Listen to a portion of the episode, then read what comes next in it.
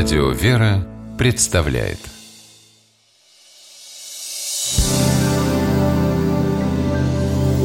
Первый источник Ну, пап, ну давай уедем отсюда. Все, что хотели, уже увидели, отдохнули. Я хочу домой, там так хорошо. Ну, милая, ну ты же сама настаивала, чтобы мы сюда поехали. А теперь домой хочешь. Ну, еще осталось два дня, потерпи Ну, хочешь, давай что-нибудь занимательное придумаем Два дня? Легко тебе сказать Слушай, Я не понимаю, ну к чему устраивать этот вавилонский плач? Какой плач, папа? Я еще не плачу Выражение «вавилонский плач» является образом тоски по родине, плача о чем-либо утерянном и желанном.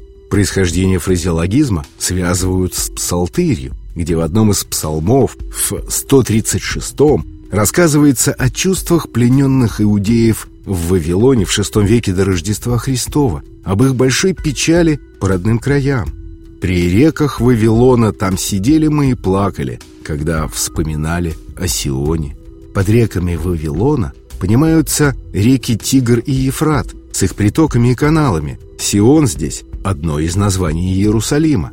По словам святителя Афанасия Великого, по прошествии многих лет переселенные за беззаконие в Вавилон будут плакать и скорбеть, желая себе возвращения собственных своих благ.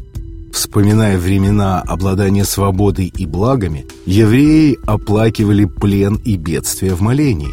Потеряв все, они сильно желали вернуться на родину, в Иерусалим, и вновь стать счастливыми. Византийский богослов начала XII века Ефимий Зигабен комментирует строки из псалтыри о вавилонском плене иудеев следующим образом. «Бог всегда так поступает с презрителями благ его, и тех людей, которые не чувствуют и не знают своего благосостояния, лишает он их, чтобы привести их в чувство и в воспоминания о них. Выражение «вавилонский плач» или «тоска» напоминает о чувствах иудеев, оказавшихся в вавилонском плену. В наши дни оно все так же выражает безысходное отчаяние и горе, печаль и тоску по родным местам. Наряду с вавилонским плачем существует и выражение «вавилонское пленение». Так говорят о неволе и угнетении. Первый источник